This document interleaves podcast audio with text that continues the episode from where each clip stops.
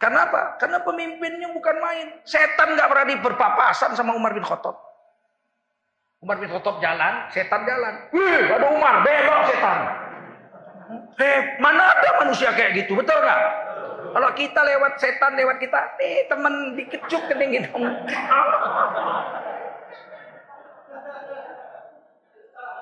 Bagaimana negeri nggak berkah? Khalifahnya sekaliber Umar bin.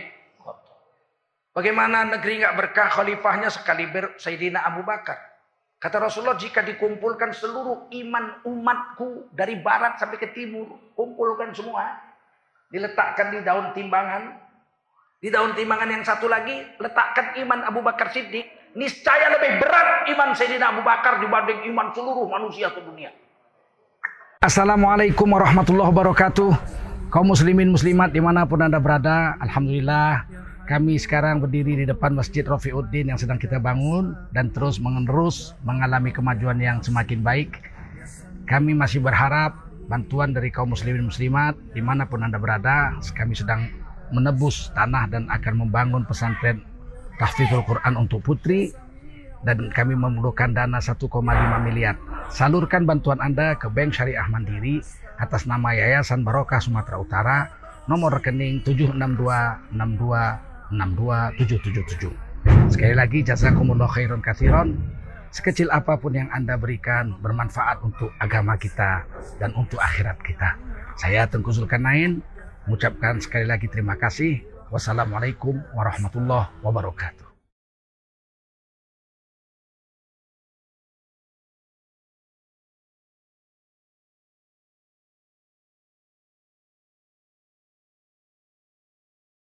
Jangankan Rasulullah, Abu Hurairah ada dapat ilmu dari setan. Hadis Bukhari. Abu Hurairah disuruh jaga makanan Baitul Mal. Tiba-tiba kata Rasulullah jaga malam. Ya, jangan sampai dicuri orang. Maka aku berjaga malam tidak tidur. Tiba-tiba ketangkep ada maling mencuri makanan. Kutangkap. Bilang kau besok ku bawa sama Rasulullah biar dihukum sama Rasul. Oh, maling itu nangis-nangis. Tolonglah saya, saya lagi menderita. Istri saya sedang hamil Aduh susah, lapar. Akhirnya kasihan Abu Hurairah. Adalah dilepas, kasih makanan dilepas. Kata Nabi, bagaimana tawananmu tadi malam? Wah kasihan ya Rasul, dia mencuri karena dia lagi susah, gini-gini. Rasulullah bilang dia pembohong. Nanti malam datang lagi dia. Maka ku jagalah malam kedua, nggak tidur aku. Ternyata datang lagi tuh maling, ku tangkap lagi. Besok kau ku bawa sama Nabi, dihukum kau. Apa hukuman dari Rasulullah jatuhkan kepadamu? Kau tahankanlah besok. Nangis-nangis lagi. Aku menderita begini. Kasihan pula Abu Hurairah. Udahlah pergilah kau. Ditanya Nabi, macam mana tadi malam tawananmu? Datang lagi ya Rasul. Mencuri lagi, ku tangkap. Terus dia nangis-nangis menderita katanya. Ah dia pembohong. Nanti malam datang lagi. Tiga kali ku tunggu lah betul. Datang lagi ku tangkap, ku ikat. Hari ini kau nggak ku lepaskan. Kau pembohong. Rasulullah bilang kau pembohong. Tolonglah lepaskan aku. Kau ku kasih ilmu. Nah, dengar ilmu Abu Hurairah berubah. Apa ilmunya? Siapa yang membaca ayat kursi sebelum tidur, maka sampai subuh tidak akan diganggu setan sepanjang malam. Dilepaskanlah. Kata Rasulullah, gimana tawanan tadi malam? Wah, ketangkep lagi Rasul. Terus dia kasih saya ilmu. Apa ilmunya? Siapa yang sebelum tidur baca ayat kursi, maka setan tidak akan mengganggunya sampai pagi hari. Maka aku lepaskan dia udah ngasih ilmu. Kata Rasulullah sebetulnya dia pembohong, tapi yang dibilang malam ini betul. Hmm. Jadi setan pernah juga betul. Jadi kalau ada manusia nggak pernah betul lebih parah dari setan. ah, ya kan? Setan pernah betul ngajari Abu Hurairah tangkal tangkal supaya kita nggak diganggu setan sepanjang malam sebelum tidur baca ayat kursi. Nah, setan buka juga rahasianya. Jadi kalau ada manusia dana bantuan covid dimakan memang lebih parah dari setan. Setan bilang memang kau lebih jahat dari aku. Aku cuma goda manusia nggak ngambil harta manusia. Kau harta korban covid pun kau ambil. Memang kau lebih setan dari aku. Kadang manusia lebih, jahat dari setan. Ah, kata Rasulullah kau iblis, betul. Aku mau bertanya kepada iya, boleh. siapakah musuhmu yang paling besar?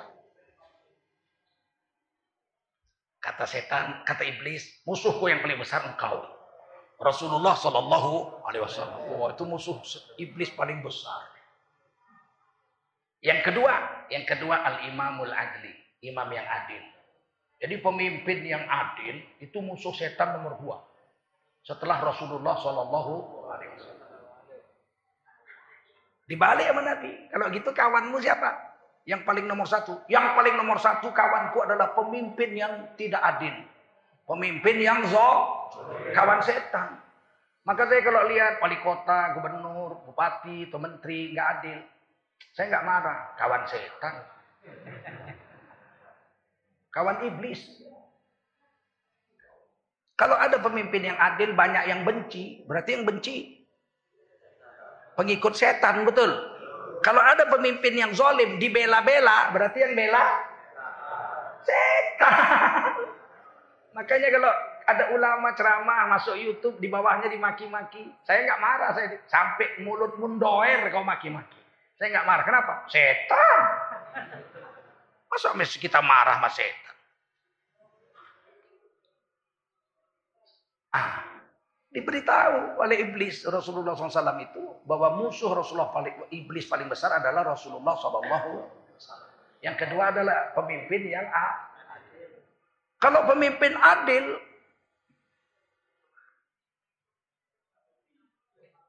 apa namanya rugi besar setan. Karena berkat muncrat dari langit dan bumi. Dalam sejarah Islam, Pemimpin yang adil itu salah satunya Abu Bakar Siddiq, Umar bin Khattab, Sayyidina Utsman, Sayyidina Ali. Udahlah, pastilah itu namanya khulafaur rasyidin. Enggak main-main itu zaman itu. Romawi Parsi tumbang di tangan Sayyidina Umar. Romawi tenteranya sejuta, super power waktu itu. Parsi sejuta. Kita di tengah-tengah 200 ribu tentara kita. Bisa Romawi tumbang, habis musnah dari bumi nggak ada lagi itu. Kerajaan Parsi, Parsi habis. Anaknya diambil jadi tawanan perang tiga orang. Anak perempuan rajanya itu diambil jadi tawanan perang. Kasihan Umar bin Khattab masa anak raja jadi budak. Dibagilah, dibagi sama anaknya satu Abdullah bin Umar, dijadiin istri. Dikasih sama Sayyidina Hussein bin Sayyidina Ali bin Abi Thalib radhiyallahu anhu. Dikasih, diambil jadi istri. Satu lagi diambil sahabat yang lain. Jadi istri kan kasihan, anak raja jadi budak kan kasihan. Dibebaskan, dikawini. Nah, makanya Sayyidina Husain itu anak-anak beliau itu sangat disayangi oleh orang-orang Syiah. Kenapa nggak anak Sayyidina Hasan yang dipuji-puji? Karena anak Sayyidina Husain ibunya orang Par, Parsi, orang Iran. Orang Syiah seneng banget tuh sama Sayyidina Husain. Ibunya orang Iran. Tumbang Romawi, tumbang Parsi, Zaman siapa? Umar bin Khattab. Kenapa? Karena pemimpinnya bukan main. Setan nggak berani berpapasan sama Umar bin Khattab. Umar bin Khattab jalan, setan jalan. Wih, ada Umar, belok setan. Hei, mana ada manusia kayak gitu, betul nggak? Kalau kita lewat setan lewat kita, nih teman dikecuk kening gitu.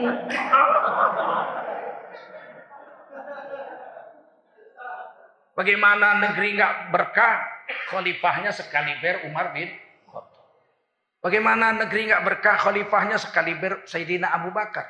Kata Rasulullah jika dikumpulkan seluruh iman umatku dari barat sampai ke timur, kumpulkan semua, diletakkan di daun timbangan, di daun timbangan yang satu lagi letakkan iman Abu Bakar Siddiq, niscaya lebih berat iman Sayyidina Abu Bakar dibanding iman seluruh manusia di dunia. Gimana orang kayak gitu jadi khalifah nggak berkah dunia?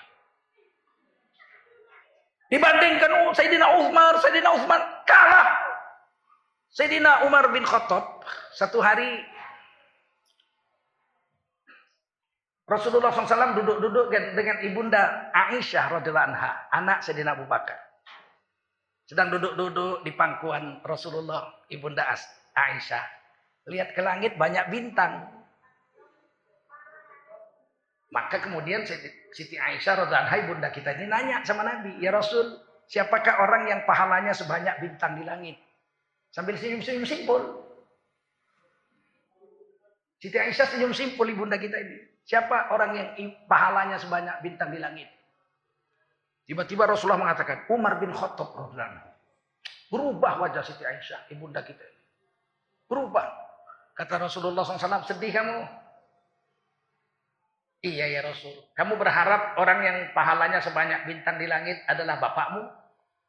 Abu Bakar Siddiq radhiyallahu Iya ya Rasul, kata Siti Aisyah. Demi Allah, satu malam bapakmu Sayyidina Abu Bakar bersama aku dalam gua sur waktu dikejar-kejar kafir Quraisy mau hijrah ke Madinah, itu pahalanya lebih banyak dari seluruh bintang di langit.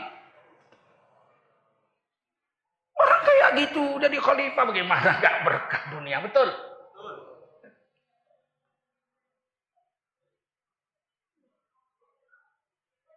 Satu hari pada jadi khalifah, Sayyidina Abu Bakar mikul kain di pinggung punggungnya. Mau pergi ke pasar ketemu Sayyidina Umar. Mau ke mana? Khalifah. Jualan. Kok jualan? Kan udah jadi khalifah. Kalau saya nggak jualan, istri saya makan apa? Hah? Iya makan apa? Dia Umar bin Khattab. Pergi Sayyidina Abu Bakar jualan di pasar. Musyawarah Sayyidina Umar dengan Sayyidina Ali, Abdurrahman bin Auf, Tolha, Zubair, Sayyidina Utsman bercucuran air mata. Bagaimana ini khalifah kita jualan? Karena dia wajib memberi nafkah istrinya dan anaknya. Nah, sudah kita gaji aja. Digaji pakai baitul mal, pakai uang negara digaji. Ditetapkan gajinya. Ditanyalah, "Hai Abu Bakar, gaji berapa yang pantas untuk kamu sekeluarga sebulan?" Kami gaji tiap bulan. Kau nggak usah jualan, urus umat. Jangan kalau kamu jualan siapa yang urus umat? Ya kira-kira sekian dirham lah. Oke, dikumpul, dikasihlah sekian dirham sebulan. Kurang duit itu. Sedikit sekali. Istri beliau Umi Ruman masak. Diirit-irit, kepingin makan tepung pakai gula. Kalau di sini kira-kira kue ya kue apa tuh yang disiram gula merah itu. Serabi. Kira-kira mau kepingin makan kue serabi pakai gula, diirit-iritlah makanan dikurang-kurangin, ditabung-tabung, ditabung-tabung, akhir bulan terkumpullah duit sisa makan. Kata istrinya Umi Ruman, wahai suamiku ini kumpul duit saya, saya kumpul. Dari mana kau dapat ini? Saya dapat dari uang belanja kita sebulan. Saya kurang-kurangi makan kita supaya bisa beli gula. Saya kepingin makan roti pakai gula merah itu, pakai gula. Kue serabi lah kalau di sini. Apa kata Sayyidina Abu Bakar? Jadi ini duit kelebihan dari belanja kita sebulan. Iya, mari. Dipulangkan ke Baitul Mal. Umar, ternyata gaji yang kau kasih kelebihan. Ini kelebihannya. Nah, ambil. Kurangi lagi. Uh, apa enggak nangis istrinya itu? Kata istrinya di mana beli gula? Enggak. Berarti kan belanja kita kelebihan. Masih bisa diirit lagi. Udah saya pulangkan ke Baitul Mal. Sekarang gaji kita diturunkan. Sebanyak sebanyak yang kau tabung itu. Kekurangan dikurangi. Ada lagi pemimpin kayak gitu. Kurasa kalau ada istrinya langsung minta cerai.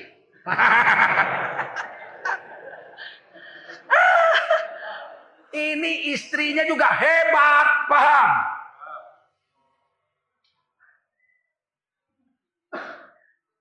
Umar bin Khattab jadi khalifah. Harta rampasan perang nggak bisa dihitung. Karena orang Arab menghitung paling banyak alfun. Seribu. Sejuta nggak ada bahasa Arabnya. Mana ada? Sejuta nggak ada bahasa Arabnya. Miliun. Ah, miliun bahasa Inggris. Alfun al alaf seribu seribu, ah seribu ribu, seribu ribu, seribu ribu.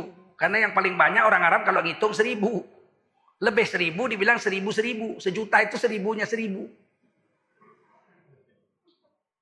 Paham? Kalau sepuluh ribu, sepuluhnya ribu. Setumpuk seribu, setumpuk seribu, setumpuk di seribu. Harta rampasan perang dari Parsi, lima ribu tumpuk. Maka disebut berapa harta rampasan perang? Lima ribu ribu. Nggak ada bahasa Arabnya juta waktu itu. Tiba-tiba Khalifah Umar lihat anaknya makan. Tiga sayur. nasi kalau sekarang kan nasi ya dulu roti ya roti daging sama sayur lewat Umar bin Khattab radhiyallahu lihat anaknya makan pakai tiga lauk berhenti et mentang-mentang anak khalifah ya pilih mau makan roti pakai daging sayur kuambil mau makan nasi pakai sayur dagingnya kuambil tidak boleh kau makan nasi sayur daging mentang-mentang anak khalifah rakyat nggak ada yang bisa makan tiga macam-macam kau ini sekarang pilih pilih sayur apa pilih daging kata anaknya aku pilih daging sayur diambil Kasih sama orang. Begitu khalifah. Sekarang khalifah. Anak menantu jadi wali kota. Ya.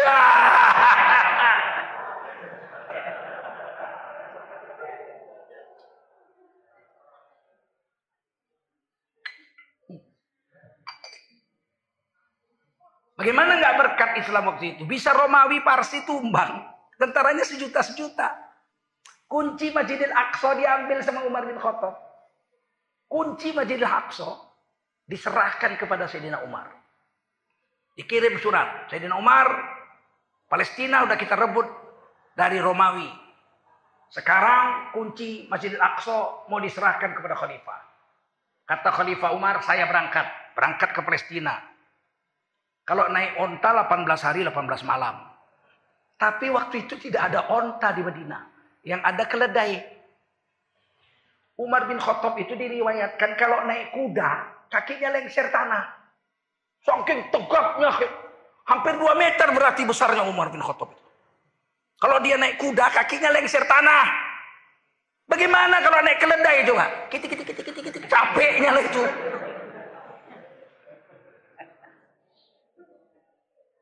Naik keledai, dituntun sama Sayyidina Aslam radhiyallahu Budaknya lah ya, Pak. Khodamnya, khodam orang merdeka.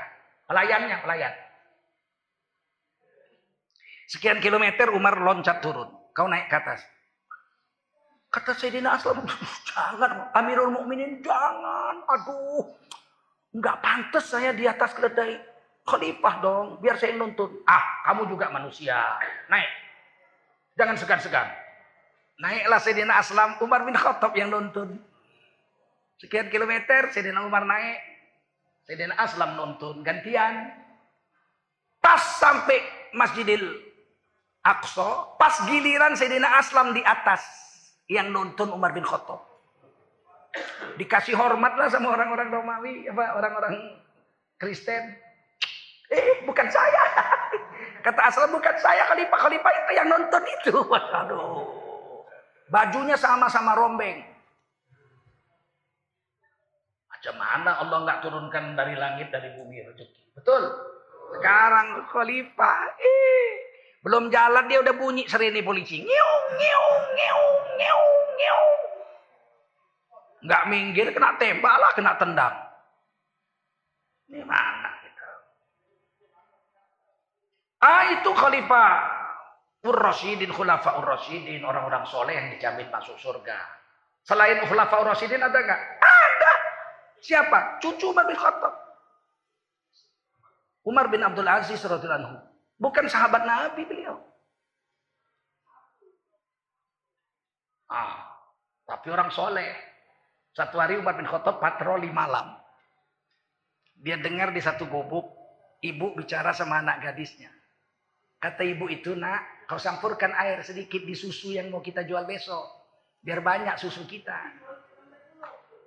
Kata anak gadis itu, mana boleh ma, kan berdosa kita menipu. Susu kita sekian. Eh, susu kita sekian, ditambah air. Susu kita sekian, ditambah air. Kalau ditambah air memang banyak, dapat duit banyak, tapi menipu. Apa kata ibunya? Lah nggak ada yang tahu. Umar bin Khattab juga nggak tahu. Khalifah Umar juga nggak tahu tambah aja air. Kata perempuan ini, ya Allah ibu, umi, Umar bin Khattab nggak tahu kalau kita tambah susu ini dengan air, kita dapat untung lebih besar. Tapi Allah tahu. Bagaimana nanti di hari kiamat kita menghadapi Allah? Dicoret pintunya sama Umar bin Khattab Ditandai pintunya. Besok pagi dia bilang sama khodam, kau cari di jalan sana, jalan kota Medina, Ada rumah yang saya tandai. Dicari, dapat. Udah dapat ya Rasul, ya Khalifah Umar. Rumah seorang janda dengan anak gadisnya. Lamar anak gadisnya untuk anak saya. Apa nggak kaget itu perempuan tukang susu dilamar anak khalifah. Nikah. Anak Umar bin Khattab nikah dengan wanita tukang susu yang jujur ini. Dari situlah lahir Umar bin Abdul Aziz radhiyallahu anhu. Bibit bebet bobotnya paten. Bagus. Kalau mau milih pemimpin begitu. Jangan orang bejat yang kayak jadi pemimpin, dimbatnya uang kopi. Paham? Pemimpin bejat diangkat jadi pemimpin, dia nggak makan nasi pak, besi dimakan, beton dimakan, jembatan dimakan, aspal dimakan. Ini orang soleh, bibitnya paten kata orang Medan. Jadi gubernur Umar bin Abdul Aziz. Sebelum jadi khalifah beliau jadi gubernur. Gajinya 50 ribu dirham sebulan. Kaya raya lah duit segitu zaman itu. Istrinya anak raja. Orang kaya raya istrinya, emas berliannya banyak. Tiba-tiba beliau naik diangkat jadi khalifah. Jadi khalifah diturunkan gajinya 5 ribu. Tinggal 10% dari 50 ribu dirham jadi 5 ribu. Istrinya nanya, Bang gaji kita sekarang berapa? 5 ribu. Loh kok malah turun? Jadi gubernur 50 ribu, jadi khalifah 5 ribu. Eh aku jadi gubernur, gajiku yang menetapkannya khalifah. Aku terima bersih khalifah yang menetapkan. Kita makan sebagian, sisanya kita sedekahkan. Sekarang aku jadi khalifah yang menentukan gaji itu aku. Malulah aku 50 ribu banyak betul. 5 ah, ribu aja cukup. Kalau istri kita sekarang tuh bungkus baju langsung pulang rumah bapaknya.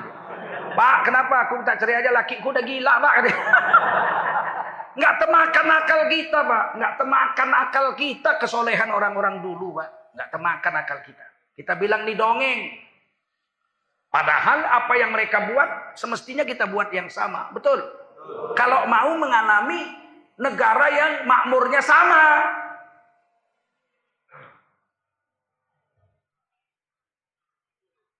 Satu hari Sayyidina apa Umar bin Abdul Aziz sedang menulis surat.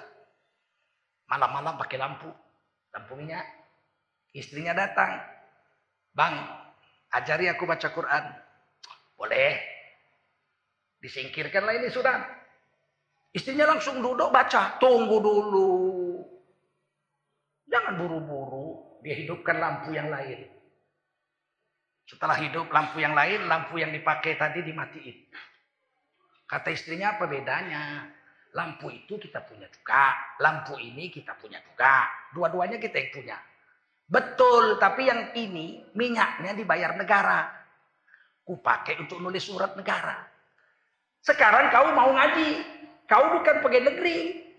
Gak berhak kau pakai lampu yang minyaknya dibayar negara. Kau pakai lampu yang ini, yang ini minyaknya pakai gajiku. Oh, dongeng ini Tengku Zulkarnain. Kok dongeng ditulis kok dalam riwayat? Adakah orang zaman sekarang yang seperti itu? Ada. Kalau enggak udah kiamat dunia ini. Siapa? Salah satunya Muhammad Nasir.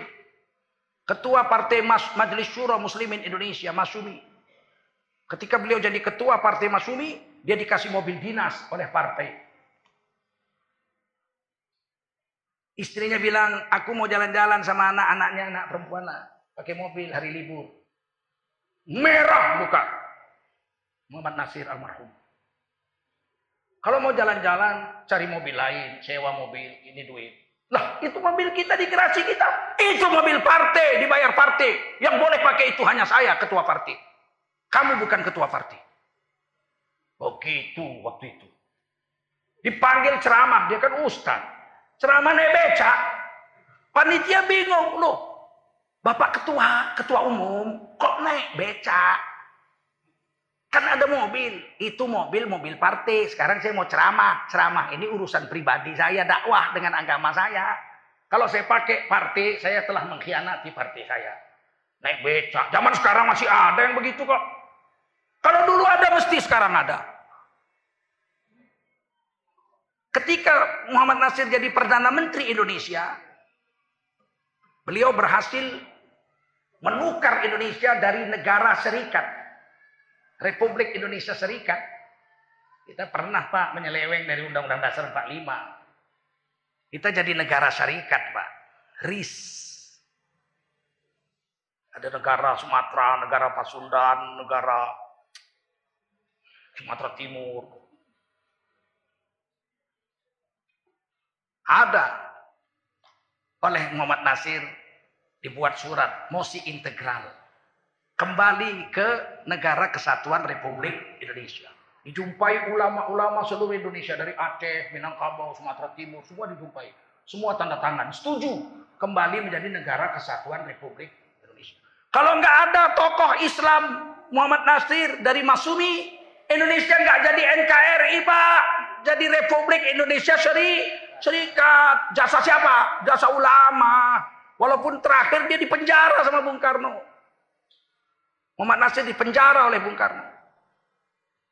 Sama dengan Hamka juga dipenjara. Sempat minum kencing lagi di penjara Buya Hamka. Nggak dikasih minum, minum kencing. Sultan Sahrir di penjara, Muhammad Rum di penjara. Hmm? Muhammad Sa'ad, Sekjen Masumi di penjara. Syekh Isa Ansori, Ketua Masumi Jawa Barat dari NU itu. Tapi dia Ketua Masumi di penjara juga. Arsab Talwib Lubis, Syekh Arsab Talwib Lubis di Sumatera Utara di penjara. Oh, banyak ulama di penjara, Pak. Enggak diadili, tangkap aja masuk penjara aja udah. Pokoknya di penjara. Sempat minum kencing Buya Hamka di penjara. Menurut adik seperguruan Buya Hamka yang tinggal sama bapak saya. Namanya Buya Bakhtiar. Beliau yang mengazankan saya waktu lahir. Buya Bakhtiar itu yang cerita. Dia pergi ke Jakarta karena anaknya kolonel tentara angkatan darat. Ajudan Bung Karno salah satunya. Bolehlah dia lihat Buya Hamka di penjara bawah tanah. Sempat minum kencing. Tapi ketika Bung Karno sakaratul maut, beliau tulis surat kepada Buya Hamka. Dibawa pagi-pagi oleh ajudan Bung Karno ke rumah Buya Hamka. Assalamualaikum Buya. Waalaikumsalam silakan duduk. Siapa kamu? Saya ajudan Bung Karno. Eh, kata Buya Hamka. Ber, berkaca-kaca mata Buya Hamka. Apa kabar Bung? Maksudnya Bung Karno. Dan kiranya Bung. Bung apa kabar? Sudah lama tidak bertemu. Kata ajudan beliau baru saja menghembuskan nafas terakhir. Meninggal dunia pagi ini. Tapi ada surat wasiat dari Bung Karno dibaca Buya Hamka. Isinya kira-kira apa? Kepada yang terhormat Buya Hamka.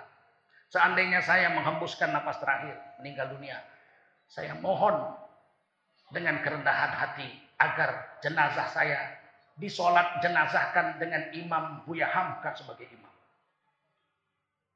Buya Hamka bilang baik, saya akan jadi imam. Protes. Kawan-kawan Buya Hamka yang di penjara protes. Buya, jangan disolatkan itu orang munafik. Itu orang munafik. Kata Buya Hamka, saya bersangka baik. Mudah-mudahan Bung Karno bukan orang munafik. Karena beliau orang Islam dan dia sholat. Mau Buya Hamka. Bagaimana nggak makmur negeri ini kalau pemimpinnya seperti ini? Nggak usah jauh-jauh zaman sahabat dulu. Coba kalau kita coba di penjara minum kencing. Terus tiba-tiba yang di penjara minta tolong sama kita. Aku udah mau mati nih. Kalau mati tolong sholatkan ya. Pih kita bilang.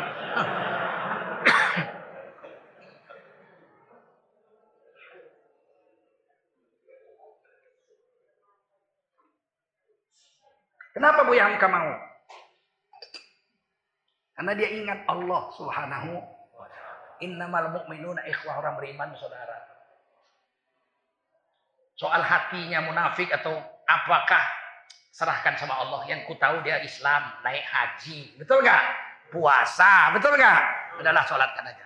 Meskipun Bu Hamka menulis di bukunya. Saya diprotes oleh kawan-kawan. Kenapa mau jadi imamnya? Saya sangka baik aja. Nah, ini Umar bin Abdul Aziz begitu hebat. Apa yang terjadi? 29 bulan Umar bin Abdul Aziz jadi khalifah. Negerinya makmur. Perempuan dari Yaman sampai Palestina bisa jalan kaki sendirian. Gak ada yang berani mengganggu wanita zaman itu. Coba.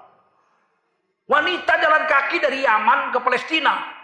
Tiga bulan mungkin nggak nggak selesai itu kalau jalan kaki. Dari Aceh ke, ke Palembang. Jalan kaki. Tidak ada satupun laki-laki yang berani mengganggu wanita yang berjalan kaki sendirian dari Yaman sampai ke Palestina. Di zaman Umar bin Abdul Aziz radhiyallahu anhu jadi khalifah 29 bulan. Apalagi kelebihan. Selama 29 bulan, kambing dengan serigala bisa minum dalam satu wadah. Waduh, kalau baca itu merinding kita.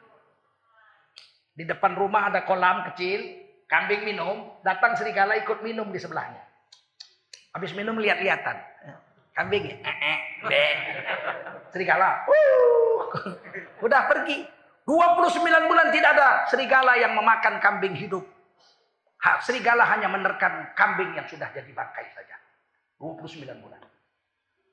Ini yang kata Allah, la fatahna alaihim barokatim minas sama'i wal ard. Muncrat barokah dari langit dan dari bumi. Satu hari seorang bapak duduk di rumahnya, dia lihat di depannya ada serigala, uh, kambing sedang minum. Tiba-tiba datang serigala, minum di sebelahnya, senyum. Masya Allah, berkah negeri ini. Tiba-tiba selesai makan, selesai minum, ditangkap serigala itu kambing itu. Digigit, mati. Inna lillahi wa inna ilaihi roji'un. Kata bapak ini. Anaknya nanya, siapa yang mati pak? Telah wafat Khalifah Umar bin Abdul Aziz. Dari mana bapak tahu?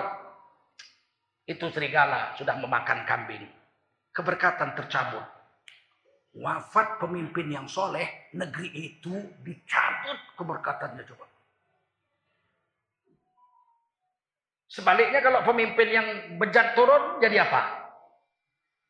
Istri memakan suaminya. Bukan kambing lagi makan serigala. Suami dimakan sama istrinya. Setengah mati suaminya cari makan siang malam dapat duit kasih duit pegang sama bininya selingkuh dia sama supir masuk hotel hmm. dimakan bininya dia dikhianati bininya berapa banyak hari ini Suami mengkhianati istri berzina 110 juta satu malam. Gila nggak?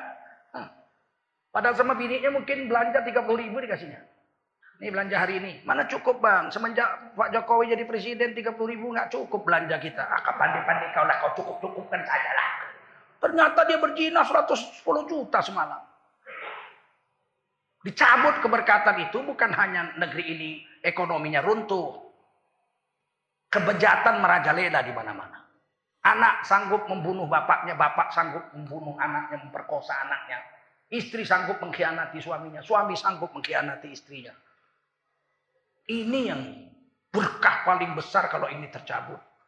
Berkah kasih sayang di antara manusia. Assalamualaikum warahmatullahi wabarakatuh. Kita beli tanah seluas lapangan sepak bola, rumah besar, tinggal, mati, habis, diambil ahli waris, dijual, mabuk, sakau, mati, suul khatimah. Tapi kalau kita bebaskan tanah ini di Setiabudi, Medan, Sumatera Utara, Insya Allah Al-Mukarram Tuan Guru kita Ustaz Tengku Zulkarnain mendirikan sekolah tahfiz Quran Anak-anak mengaji di atasnya pagi, petang, siang, malam, tahajud mereka lapang kubur kita, terang barzah kita. Mari kita support pembebasan tanah ini dengan transfer ke Bank Syariah Mandiri. Nomornya catat baik-baik 762 62 62 777 762 62 62 777. Saya ulang sekali lagi. 762 62627777 Yayasan Barokah Sumatera Utara. Ma'akalta fa'afnaita. Habis kau makan busuk. Wa malabista fa'ablaita. Kalau kau berikan pakaian lapuk. Wa matasaddaqta fa'amdaita. Yang kau wakafkan, yang kau sedekahkan, itulah yang akan jadi bekal untuk hari esok. Berkah selalu. Terima kasih. Assalamualaikum warahmatullahi wabarakatuh. يا الله يا بصير يا سميع يا عليم يا حي يا قيوم برحمتك أستغيث.